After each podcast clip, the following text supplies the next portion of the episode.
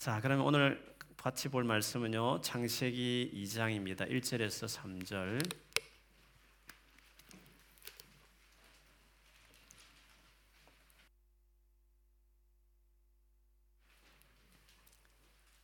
(2장) 1절에서 3절 쉬운 성경 버전으로 제가 끝까지 읽어드리겠습니다. 눈으로 같이 따라와 주시면 감사하겠습니다. 그리하여 하늘과 땅과 그 안에 모든 것을 다 지어졌습니다. 것들이 다 지어졌습니다. 일곱째 되는 날에 하나님께서 하시던 일을 마치시고 쉬셨습니다. 하나님께서 일곱째 되는 날에 복을 주시고 그날을 거룩하게 하셨습니다. 왜냐하면 하나님께서 만드시던 모든 일을 마치시고 그날에 쉬셨기 때문입니다. 아멘. 우리 한번 앞뒤 전으로 성도들 향해서 또 집에 계시면 혼자일지라도 혼자 자신을 향해서 또 가족이 있으면 가족을 향해서 같이 축복하겠습니다. 하나님 지금 나와 함께 계시니 걱정하지 맙시다. 하나님 지금 나와 함께 계시니 걱정하지 맙시다. 아멘. 머지않아 태어날 아이도 있고 또 올해도 또 새로운 아이들 출생이 있을 텐데 우리가 아이가 태어났을 때 부모가 가장 여러분 기대하는 것이 뭐겠습니까? 설거지 해주는 것이 아닙니다. 그 아이가 정말 잘 먹고 잘 자고 무럭무럭 건강하게 자라는 것일 것입니다. 그래서 사람이 태어나서 제일 먼저 배우는 것은 받는 겁니다. 끊임없이 받고 그리고 그 주시는 그 부모님이든지 어, 그 돌보는 분을 의존하고 살아가는 것이 배우는 것입니다. 근데 그것을 사춘기 때까지 합니다. 사춘기 때 이제는 간섭하지 않고 내가 자립하려고 그래서 부모님하고 티격태격 이렇게 싸우게 되는 거죠. 참 그 어린 세월을 사람은 끊임없이 받고 또 그 주는 자를 의존하고 살아가는 것들을 배운 다음에 그 다음에 자기 힘으로 스스로 자립해서 어, 살아가는 것을 하는 것이 우리 인생의 루틴이라고 말할 수 있습니다.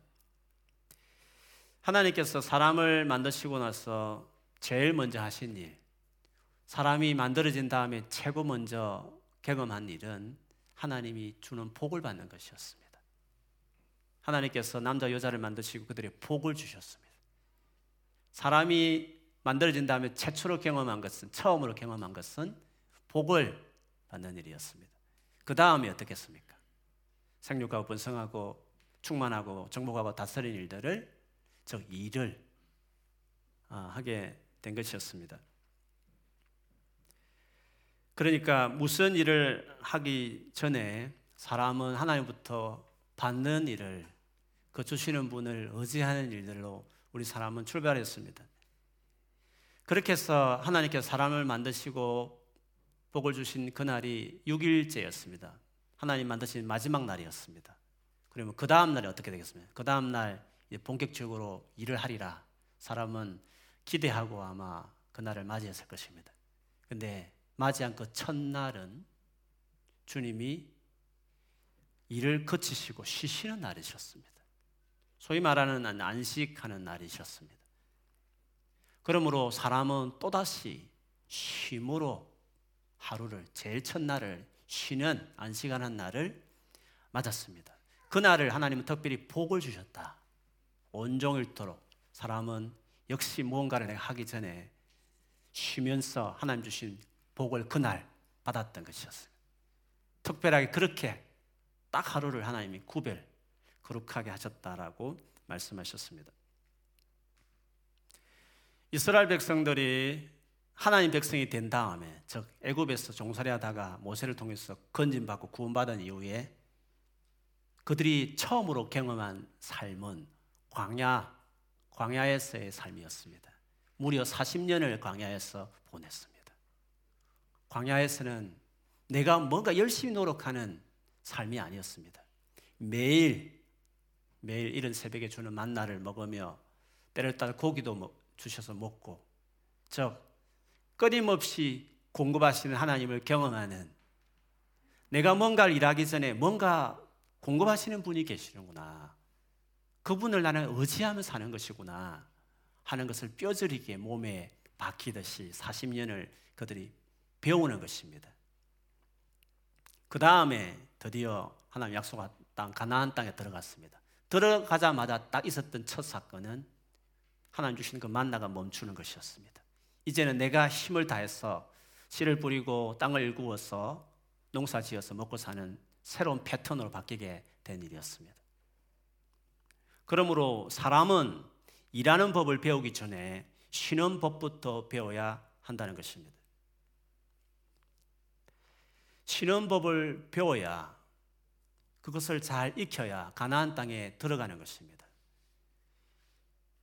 우리가 하나님을 몰랐으면 모르지만 만나고 나서 알고 난 이후에는 그분 안에서 어떻게 쉬는지를 어떻게 삶을 살아가는지를 그 방식을 새로 익혀야 하는 것입니다. 쉼, 쉼으로 시작해서 일로 나아가는 것이 복을 받는 복을 계속 받을 수 있는 사람의 삶의 루틴이라고 말할 수 있는 것이죠. 그러므로 쉰다는 이 의미는 단순히 아무 일은 하지 않는다. holiday를 막 몰아서 푹 쉰다. 그런 의미 이상의 의미가 있습니다. 그거는 우리의 삶을 책임지시는 하나님을 알고 그 하나님을 의존하고 신뢰하고 그분 안에 안심하는 그것이 진짜 쉼이라고 말할 수 있는 것입니다. 같이 열심히 살아도요, 똑같은 일을 해도 고아로 살아가는 자의 그 마음과 그리고 정말 자기 사랑하는 자기를 후원하고 또 지켜주는 부모가 있다고 그걸 알고 살아가는 아이의 그 차이와 같은 것입니다. 그래서 쉬는 것을 배운다는 것은 하나님께서 나를 위해서 일하고 계시다. 그걸 믿는 미우, 믿음을 키우는 것이라고 말할 수 있습니다.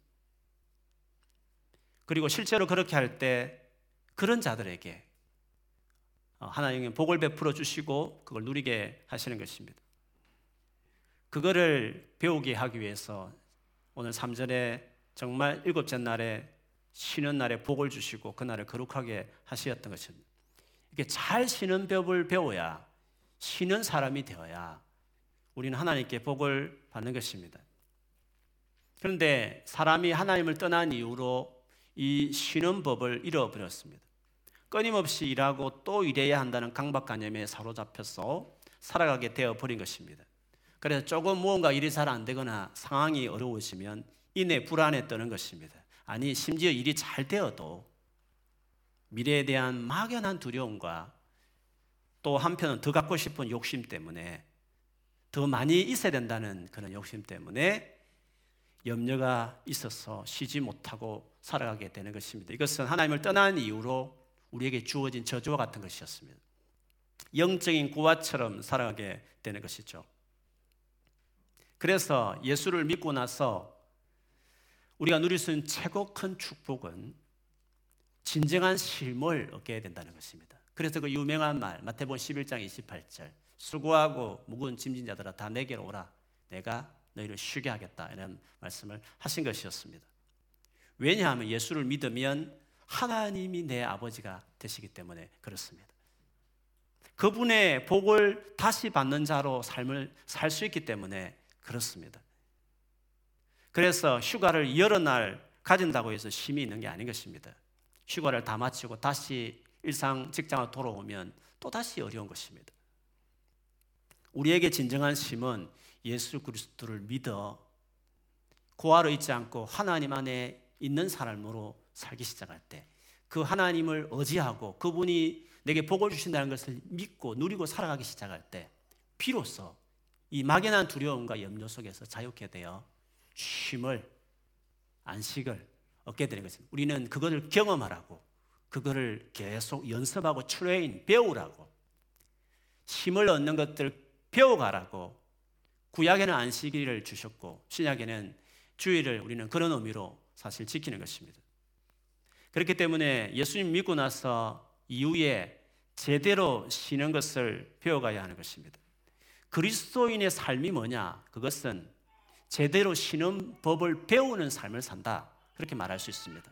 예수를 믿어도 이거를 배우지 못하면 여전히 힘이 없는 것입니다. 예수를 믿는 걸 믿는 거고 천국 가는 건 천국 가는 거고 살 때에는 자기 혼자서 고아처럼 자기가 뭔가를 다 책임져야 될 것처럼 삶으로 불안과 염려 속에 사로잡힌 채로 힘을 얻지 못하는 것입니다. 예수를 믿고 나서 쉬는 법을 배워야 하는 겁니다. 하나님은 사람을 만든 다음에 쉬는 법을 가르쳤고 이스라엘 백성도 구원한 다음에 쉬는 법을 강야 40년을 하나님을 의존하는 법, 하나님께 순종하는 법. 그랬더니 아무것도 하지 않아도 40년 동안 강야에 60만 남자만 먹여 살릴 만큼 엄청난 일들을 하시는 걸 경험하는 하나님 다 먹여 살릴 수 있구나. 하나님을 의존하며 살아갈 수 있구나. 그거를 배우는 거기서 나오는 쉼. 인생에 대한 막연한 두려움과 염려가 아닌 쉼. 그거를 누리는 것입니다. 하나님 백성만이 가능한 삶이고 예수를 믿고 나서 하나님 백성이 되었으면 우리는 예수 그리스도 안에서 이것을 배워야 하는 것입니다. 그래서 오늘 어떻게 하면 그 쉬는 법을 배울 수 있을까 하는 부분을 오늘 말씀과 함께 좀 나누고 싶은 것입니다. 그래서 진짜 올 한 해 저와 우리 모두가 하나님 주신 복을 누리고 또 그래서 그 안에서 일을 잘 해내는 사람이 되고 싶은 것입니다. 어떻게 해야 잘 쉴 수 있을까? 첫째는 일하는 것을 거치는 것을 결정해야 하는 것입니다. 매일 그렇게 할 수는 없고 적어도 하나님께서 이스라엘 백성들이 일주일에 한 번은 그렇게 하라고 하셨던 것처럼 우리는 일상의 일을 하다가도 하루 멈추는 일을 거치는 그 결정을 먼저 해야 그 다음 단계로 나아갈 수 있기 때문에 그렇습니다. 육체적인 노동을 하는 분들은 그 육체적 일을 멈추는 게 중요합니다. 정신적인 노동으로 에너지를 많이 소모하는 그런 일을 하시는 분들은 정신적인 그 노동을 멈추는 게 중요합니다. 컴퓨터 앞에서 너무 많은 일을 하는 분들은 컴퓨터를 켜는 것을 멈춰야 하는 것입니다. 책을 많이 읽는 것이 일가의 제일 중요한 일이면 책 읽는 것을 멈추는 것입니다.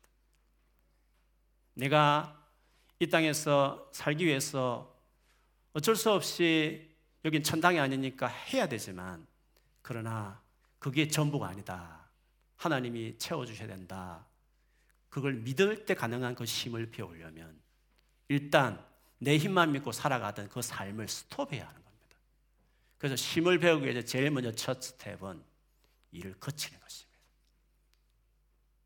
음, 조금 돈 못 벌어도 괜찮다. 조금 성적 안 올라도 괜찮다. 그것으로 인생의 전부가 아니다. 생각하고 멈추는 거. 그게 필요한 것입니다. 물론 이렇게 잘 쉬려면 그 전에 그 쉬는 날이 있기 전에 6일이든지 5일이든지 최선을 다해서 그 일을 아마 해야 할 것입니다. 그래야 그 하루를 제대로 쉴 수 있으니까. 나머지 날은 최선을 다해서 살아가는 것이 필요합니다. 가정주부는 되도록이면 토요일까지 설거지 혹은 빨래하는 거 다 다 끝내고 하루 정도는 쉬겠다는 하루는 쉬기 위해서 그 나머지 삶을 스케줄 조정하면서 정말 하루를 스톱하겠다라는 마음으로 나머지 시간들을 최선을 다해서 이렇게 사는 것입니다. 그런데 여러분 일이라는 것은 끝이 없습니다. 아무리 열심히 일주일 내내 살아도 해야 할 일은 여전히 남아 있고 쌓여 있습니다. 그래서 쉬는 것은 용기가 필요한 것입니다. 쉬는 것은 하나님에 대한 믿음이 있어야 내가 이 일을 하지 않더라도 하나님 나를 책임진다는 믿음이 있어야 쉬는 것입니다. 일을 멈춘다는 것은 하나님을 믿는다는 것을 행동으로 보여주는 것입니다. 행동으로 보여주는 신앙 고백이라 말할 수 있습니다. 하나님을 믿지 못하면 그 쉬는 하루도 내 힘을 가지고 일할 수밖에 없는 것입니다. 두 번째는 이렇게 먹고 살기 위해서 일하는 것을 멈춘 다음에 그 시간을 관계에 헌신한 일을 해야 하는 것입니다.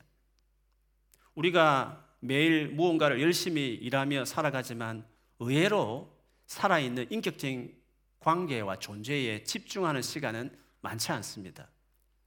부부가 같이 시간을 많이 보내어도 요즘처럼 재택근무할 때에 사실 많은 시간을 같이 같은 공간에 같이 시간을 보내지만 서로에게 꼭 집중하는 것은 아니지 않습니까? 아내는 아내대로 일을 하고 남편은 남편대로 일을 하기 때문에 그렇습니다.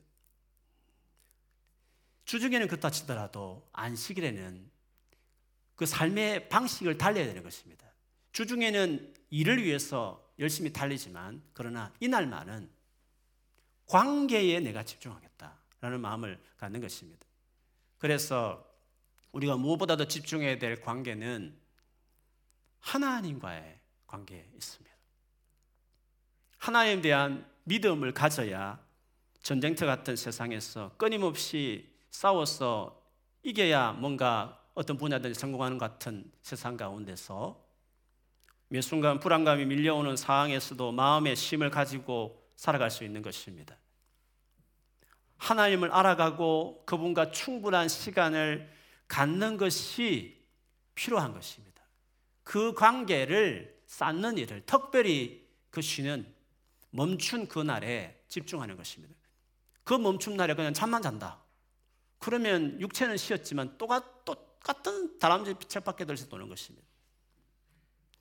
월요일부터 토요일까지 삶을 살아내기 위해서 그 주일에 하나님 안에 그 믿음 안에 갖는 안식하는 것들을 그날에 점점 더 배워가야 하는 것입니다. 하나님 관계에 그래서 하루를 떼서 하나님 관계를 맺기 위해서 헌신하는 것입니다. 무엇보다도 우리가 주일에 이렇게 나와서 예배하는 이유도 거기에 있습니다. 평소보다 더 말씀을 가까이 하고 또 그분께 기도하는 시간을 더 이날은 갖는 것입니다. 주중에야 해야 될 일들 때문에 밀리고 하더라도 짧게 하지만 하루는 적어도 충분하게 하나님 안에서 내가 나 자신을 채우겠다. 그 마음으로 이 주일을 보내게 되는 것입니다. 그래서 저는 다 같이 공동체적으로 모이는 이 예배 시간, 이 주일 예배 시간도 조금 충분한 시간을 가져야 된다. 이런 생각을 늘 합니다. 저의 목표는 주일 예배 시간은 두 시간입니다. 물론 이건 새로운 건 아닙니다. 옛날에 저희가 두 시간 예배를 사실 드렸습니다. 물론 그때 제가 설교를 한 시간 가까이 할 때도 있었기 때문에 부득이하게 두 시간 됐지만 요즘에 좀 생각이 좀 있는 것은 어, 적어도 찬양 30분 드리고 그 다음에 또 말씀 아무리 짧아도 30분 하고 그 다음에 제가 특별히 해보고 싶은 것이 기도입니다. 기도를 정말 30분을 예배 중에 온 성도들이 하고 싶은 것입니다. 다른 이야기지만 여러분 성막 그 예배했던 그 성막 구조를 보면 그 제사의 제일 마지막 순서는 향을 피우는 것이었습니다. 향이 기도 아닙니까? 예배에 기도가 중요한 순서가 돼야 됩니다. 대표 기도만 하고 설교자가 하는 기도만 멈추지 말고 우리 모두가 방강자가 아니라 다시는 다 나온 예배자들이기 때문에 그 예배 시간에 해야 될 중요한 액션 중에 하나는 찬양하면서 십자가의 보일러 의지하고 나가고 말씀이 선포되고 나가지만 내가 마지막 여러 가지 간구든지 서원이든지 죄에 대한 회개든지 간에 다 담았어요. 재물의 마지막 클라이막스는 그 언약계 앞에 하나님 향을 피우듯이 하나님이 존전 앞에 내가 부르짖어 기도하는 기도 시간이 중요한 거죠. 그래서 아, 우리 교회는 예배 시간에 기도하는 그런 시간이 됐으면 좋겠다는 마음이 있습니다. 기도는 주중에 수요 기도도 있고 뭐 한국 같으면 새벽 기도도 있고 많이 있습니다. 그런데 진짜 기도가 필요한 진짜 기도를 많이 할 분들은 그날 안 옵니다. 다 주일 예배만 옵니다. 그래서 진짜 기도가 필요한 분들이 주일날 많이 모이는데 이 모이는 이 주일 예배 때 주중에는 잘 하기가 쉽지 않으시니까 그래서 이날 와서 충분히 예배 시간에 기도하는 것들을 배우고 경험하고 익혀서 주중까지 이어지기를 주일 예배야말로 가장 기도할 수 있는 시간이 되어야 된다 이런 마음을 갖습니다.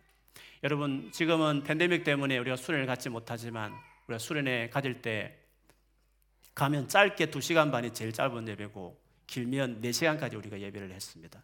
수련회 프로그램은 다른 것 없습니다. 하루에 딱 세 번 예배 드린 것이 우리 전부 수련회 프로그램입니다. 이렇게 말씀하시면 다음에 수련회 안 갈 마음이 가지실지 모르겠지만 그건 여러분의 오판입니다. 그래도 마감이 될 만큼 어, 가려고 했던 저 한국에서 해외에서도 수련회 참석했다 오는 거는 그걸 하는 것입니다. 하나님 안에 머무는 그 집중할 때 하나님과의 관계 표현이 예배인데 수련회 정말 마음을 다해서 준비도 하지만 집중하 나갈 때 그게 얻는 힘이 있는 겁니다. 수많은 불안을 가지고 수많은 어려움을 가지고 답답함을 가지고 살지만 예배만 하루에 세 번 다녔는데도 불구하고 그것도 딱 3박 4일만 했는데 불구하고 다시 현장에 넘어갈 때 담대함을 가는 이유가 뭡니까? 도대체 어떤 변화가 있었단 말씀입니까? 주님 관계에 헌신했던 겁니다. 그 3일만 주님 관계에 헌신해도 남은 일주일을 살아내는 것입니다. 하물며 우리가 매주 이렇게 모인 이 주일을 집중해서 하나님 관계를 표현하는 예배에 이렇게 마음을 들여서 집중하기 시작하면 얼마나 하나님께서 은혜를 주시겠습니까? 치열한 경쟁사에 살지만 거뜬히 살아낼 수 있는 용기와 또 주일에 주셨던 이 마음을 가지고 지혜를 주셔서 삶의 현장에도 너희 잘 감당해내는 좀 복을 받았어. 복을 주시는 이 날에 복을 받았어. 비록 단어, 영어 단어는 덜 외우고 일에 해야 될 어떤 과제는 좀 더뎌졌지만 하지는 못했지만 그 하루 동안 그러나 그거를 너희 커버할 만한 하나님의 지혜와 은혜를 마음을 받아서 일주일 동안 열심히 하면 놀랍게도 복을 주셨어. 그 복을 받아서 하면 감당해 내는 것입니다. 하나님과의 관계에 헌신한 날인 것입니다. 이것 외에 또 헌신해야 될 또 다른 하나의 관계가 있습니다. 그것은 성도와의 관계에 있습니다. 이 부분은 사실 어, 쉽게 놓칠 수 있기 때문에 제가 많이 강조합니다. 여러분, 교회 생활과 밀접한 관계가 있습니다. 여러분, 교회 생활이라는 게 뭡니까? 나 교회 다닙니다. 나 교회 생활합니다 할 때 그 교회 생활이라는 게 뭡니까? 그거는 교회가 뭔가에 대한 뜻을 알면 자연히 해결될 부분이죠. 교회는 여러분 잘 알듯이 이 건물이 교회가 아니지 않습니까? 교회는 뭡니까? 예수를 믿는 우리들의 이 모임, 예수를 믿는 우리 무리들을 성경은 교회다 이렇게 정의하는 것입니다. 그러면 교회 생활은 뭡니까?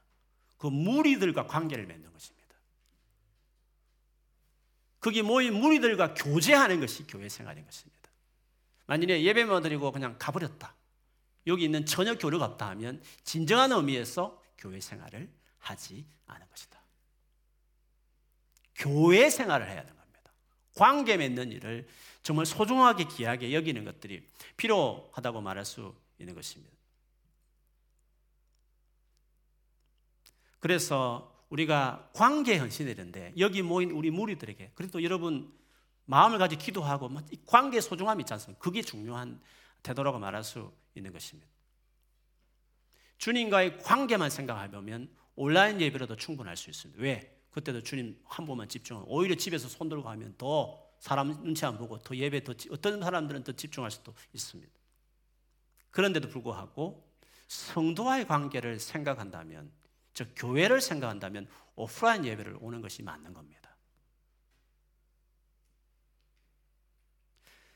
사랑하는 연인이 그 편리한 온라인 채팅보다도 실제로 만나기를 원하는 이유가 어디에 있습니까? 중요한 관계이기 때문에 만나고 싶은 것입니다. 비즈니스 미팅이야 얼마든지 온라인으로 할 수 있지만 중요한 관계는 만나고 싶어 하는 것입니다. 비싼 그 비행기 티켓팅을 끊어서 한국으로 부모님 계신 곳으로 가는 이유가 어디 있습니까? 쉬운 온라인으로 그냥 만나지. 왜 그렇게 합니까? 중요한 관계니까. 사랑하는 관계고 친밀한 관계는 만나기 원하는 것입니다. 그래서 특별하지 않으면 우리 현장에 나와서 여기 모인 이 교회와 이 믿는 무리들과 같이 만나고 짧은 공항에서 잠시 얼굴 봐도 우리는 긴 대화를 하지 못해도 어떨 때는 가지 않습니까? 왜? 중요한 사람들은 몇 시간 이야기하지 못해도 얼굴이나 보고 싶어도 먼 거리를 마다하지 가는 경우는 뭐 그렇습니까? 중요한 관계니까. 우리는 중요하기 때문에 모이고 중요하기 때문에 같이 예배하는 것입니다. 일 중심이 아닌 관계, 관계 자체가 목적인 관계는 다 오프라인을 선호합니다. 그래서 앞으로 아무리 기술이 발전해도 온라인 상으로 가상으로 무대를 만들고 사람을 만나도 우리가 피지컬하게 만나는 이것은 대체할 수 없는 겁니다. 오히려 그런 사회가 더 발전을 발전할수록 더 공허해서 우리는 오프라인 일을 진짜 마음을 채워주는 오프라인을 더 사모하고 폭발적으로 부응할 거라고 생각합니다. 그 카톡이 많이 나와도 그 외로운 걸 보십시오. 그 인스타그램으로 수없는 글을 올리지만 다 좋은 것만 올리고 얼마나 외로워합니까? 사람이라는 것은 하나님 원래 지었던 사람은 그렇게 힘을 얻는 게 아닙니다. 중요한 관계는 모이는 것입니다. 잠시라도 얼굴을 보고 만나는 것이 중요한 것입니다. 그렇지만 이번 한 달처럼 이렇게 오미크론이 심해져서 온라인으로만 특별히 셀 모임을 할 수 없는 경우면 어떻게 해야 됩니까? 그러면 오프라인 같지는 않지만 그래도 온라인으로라도 그 모임을 참여하는 것입니다. 왜? 그 관계가 중요하니까. 사랑하는 연인 사이에 우리가 다시 모일 수 없으니까 모일 때까지 이렇게 어색한 온라인 채팅하지 말고 그냥 다시 모일 수 있는 오미크론 다 떨어지면 그때 우리 보자 라고 말하는 연인은 한 사람도 없습니다. 아쉽지만 중요한 관계는 오프라인이 힘들면 온라인으로도 열심히 모으려고 하는 것입니다.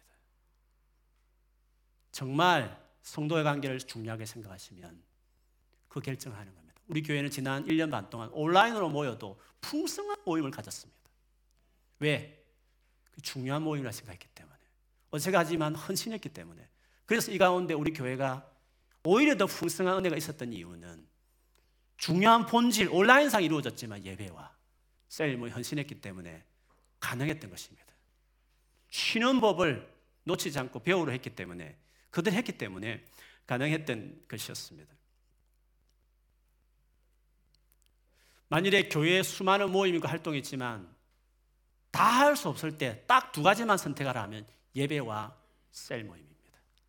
하나는 하나님과 관계를 세우고 하나는 믿는 성도의 관계를 세우는 두 개만 해도 교회는 돌아갑니다. 본질만 붙들면 되는 것이기 때문에 본질을 가장 잘 투영하고 경험할 수 있는 자리가 그것이기 때문에 그런 것입니다. 그래서 하나님 관계가 중요하다는 걸 많이 들으셨지만 성도와의 관계가 얼마나 중요한지를 제가 더 말씀드리고 싶은 것입니다. 그저 알고 지내는 관계 이상이어야 됩니다. 쉽게 말하면 헌신하는 것입니다. 헌신. 헌신해야 될 연인과 부부 사이는 힘들어도 어떻게 하든지 만날 수 있는 만나고 사는 거예요. 왜? 헌신하기 때문에 그런 것입니다. 저는 온라인 셀 모임 때서 헌신해 달라는 것입니다. 왜? 관계에 헌신해 달라고 말씀드리는 것입니다. 이거는 언제 끝날지 모르는 상황이기 때문에 그렇습니다. 관계는 그냥 알고 지내는 사이가 되면 안 됩니다. 어떤 사람이고 어떤 정도가 아닙니다. 헌신해야 됩니다. 관계는 중요한 관계는 그런 것입니다. 일주일 동안 우리는 많은 사람을 만나지만 다 헌신한 관계는 아닙니다. 적어도 믿는 저와 여러분의 이 만남과 관계는 그런 관계여서는 안 되는 것입니다. 만날 수 있는 사람 만나고 만나기 힘들면 안 만나고 이런 그때그때 그냥 만날 수 있고 안 만날 수 있는 관계가 되어서는 안 된다는 이 말입니다. 성도의 관계는 반드시 만나야 되는 오프라인 안 되면 온라인에도 집요하게 만나려고 하는 그 정도로 그 관계가 헌신되어서야 우리가 거기서 진짜 쉬는 것들을 쉬는 것이 무엇인지를 경험하는 은혜를 누릴 수 있는 것입니다.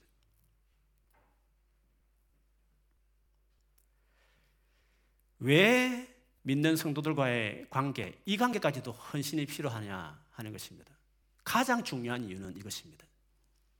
참된 쉼을 주시는 하나님과의 관계가 바로 세워지는 데 있어서 제일 중요하고 확실한 방법이 믿는 성도와 관계에 헌신할 때 일어나기 때문에 그렇습니다. 그런데 의외로 예수를 오래 믿음했음에 불구하고 이것을 모르는 사람들 참 많습니다. 주님과만 시간만 많이 보내면 그분과 깊어질 것이라고 생각합니다. 정작 그 하나님은 나를 믿고 있는 다른 형제 자매들과 성도들과 관계에 헌신 하는 것이 나와 제일 빨리 친해지는 것이라는 것을 수없이 성경에 말하고 있음에도 불구하고 그냥 혼자 주님과만 만나면 큐티만 하면 된다고 생각합니다. 그렇게 바라는 주님과의 관계가 왜 어떻게 깊어지느냐? 제일 빠르게 가장 확실하게 기뻐질 수 있는 방법은 그 주님이 사랑하는 당신의 아들과 딸을 만나는 그 관계에 그냥 알고 지내는 정도가 아니라 그 관계에 헌신할 때 성도의 관계 헌신할 때 그 성도를 사랑하는 주님을 깊이 알아가는 은혜를 누릴 수 있다는 것입니다. 요한일서 1장 3절에 우리가 보고 들은 것을 여러분에게 말하는 이유는 우리가 있고 여러분이 있습니다. 우리는 이 요한일서를 썼던 요한과 함께하는 교회였습니다. 여러분은 이 편지를 받았던 또 다른 교회였습니다. 그들에게 보고 들은 것을 말했다 했습니다. 보고 들었다는 것은 요한일서 1절 2절에 보면 예수님에 대한 이야기입니다. 예수님에 대해서 먼저 보고 경험했던 믿음의 선배인 요한과 일단의 교회가 아직도 믿음이 없어서 흔들리는 또 다른 여러분과 같은 교회에 이 편지를 쓴 것이었습니다. 예수님에 대해서 듣고 보는 것을 이야기하는 커뮤니티는 교회밖에 없습니다. 물론 세상에도 친구 클럽도 있고 펍에 재밌는 친구들도 많고 세상에 좋은 것들이 많이 있지만 예수 그리스도 말을 나누고 가르치는 구별되는 공동체가 교회 아니고 어디가 있습니까? 교회는 예수 그리스도에 대해서 듣고 본 것을 말하는 곳인 것입니다. 이런 교회, 이런 만남, 교회에서 만난 우리 성도들 이 교제가 왜 중요하냐는 것입니다. 계속 이어보면 이렇게 나누는 내가 굳이 여러분에 이렇게 말을 하는 이유는 여러분이 우리와 함께 교제하기를 원하기 때문입니다. 요한은 또 다른 교회를 향해서 교제하기를 원한다고 말했습니다. 예수님을 나누는 이 교제를 하기를 원한다고 말했습니다. 왜 그렇습니까? 우리가 함께 나누는 이 교제는 하나님 아버지 그리고 그의 아들 예수 그리스도와 함께 가지는 교제입니다. 그렇게 관계 맺고 싶은 하나님이 성도의 교제 안에 함께 한다고 말했습니다. 그렇게 사랑하셨던 예수 그리스도께서 우리가 믿는 우리들이 만나서 교제할 때 거기에 함께 하겠다고 말씀하신 것이었습니다. 그게 가장 주님 임재에 대한 가장 큰 약속입니다. 성도의 관계를 멀리하기 시작할 때 거기 임재하시는 주님과 멀어지는 것입니다. 그래서 자기 삶 안에 이율 배반이 일어나는 겁니다. 주님과 관계를 원하지만 원하는 대로 자기 삶이 안 채워지는 이유는 하나님 정한 원칙대로 안 사는 것입니다. 하나님 임재를 경험하는 그 자리를 떠나는 것입니다. 그 관계에 헌신하지 않는 것입니다. 기억하십시오. 주님과의 관계는 성도의 관계와 맞물려 있다. 하는 것입니다. 예수를 나누는 그 교제 안에 하나님과 아버지와 그 아들 예수 그리스도가 같이 교제한다 했습니다. 골로새서 2장 1절 2절에도 보면 좀 어려운 표현인데 개혁 개정이 제일 의미를 잘 살려서 제가 읽어드리겠습니다. 내가 내가는 바울입니다. 너희와 너희는 이 골로새서니까 골로새 교회입니다. 라우디게아에 있는 자들과 라우디게아에도 교회가 있었습니다. 무릇 내 육신의 얼굴을 보지 못하는 자들 그렇죠. 바울이 다 복음을 전하지 않고 제자들이 복음을 많이 전했기 때문에 그 외에도 많은 교회가 주변에 있었습니다. 그들을 위해서 얼마나 힘쓰는지를 너희가 알기를 원한다 했습니다. 바울은 비록 어, 잘 모르는 많은 교회에 있지만 그 교회를 위해서 정말 힘을 다해서 그 교회를 섬겼습니다. 이유가 뭡니까? 이는 그 이유는 그들로 마음의 위안을 받고 성도들이 서로 마음의 위안을 받고 그 다음에 사랑 안에서 연합하여 사랑 안에서 서로 탁 연합하기를 적당히 알고 지내는 사이 아닙니다 여러분 연합하는 것입니다. 부부처럼 헌신된 관계로 들어가도록 하기 위해서 바울이 직접적인 관련 없는 교회도 그렇게 도와주려고 힘을 썼다는 것입니다. 왜 그러면 성도들이 연합하는 게 중요하냐? 왜 성도들 관계가 이렇게 깊어지는 게 중요하냐? 왜 성도 간의 관계에 헌신해야 되냐? 그 이유를 이어서 말했습니다. 확실한 이해의 모든 풍성함과 하나님의 비밀인 그리스도를 깨닫게 하려 함이니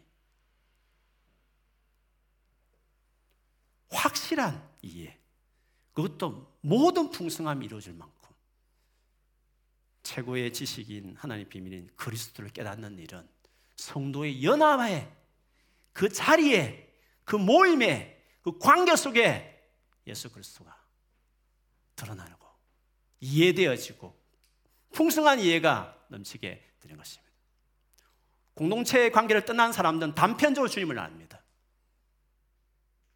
아주 파트로 주님을 압니다. 그것도 어떨 때 왜곡되어 있는 경우도 참 많습니다. 아무도 점검해 주지 않기 때문에. 그래서 정말 예수 그리스도를 아는 그 은혜, 주님에 대한 그 무궁무진한 알아야 될 그 수많은 확신한 이해를 풍성하게 가질 수 있는 방법은 믿는 성도들이 연합하는, 연합하기 위해서 헌신하는 그 관계에 있는 것입니다.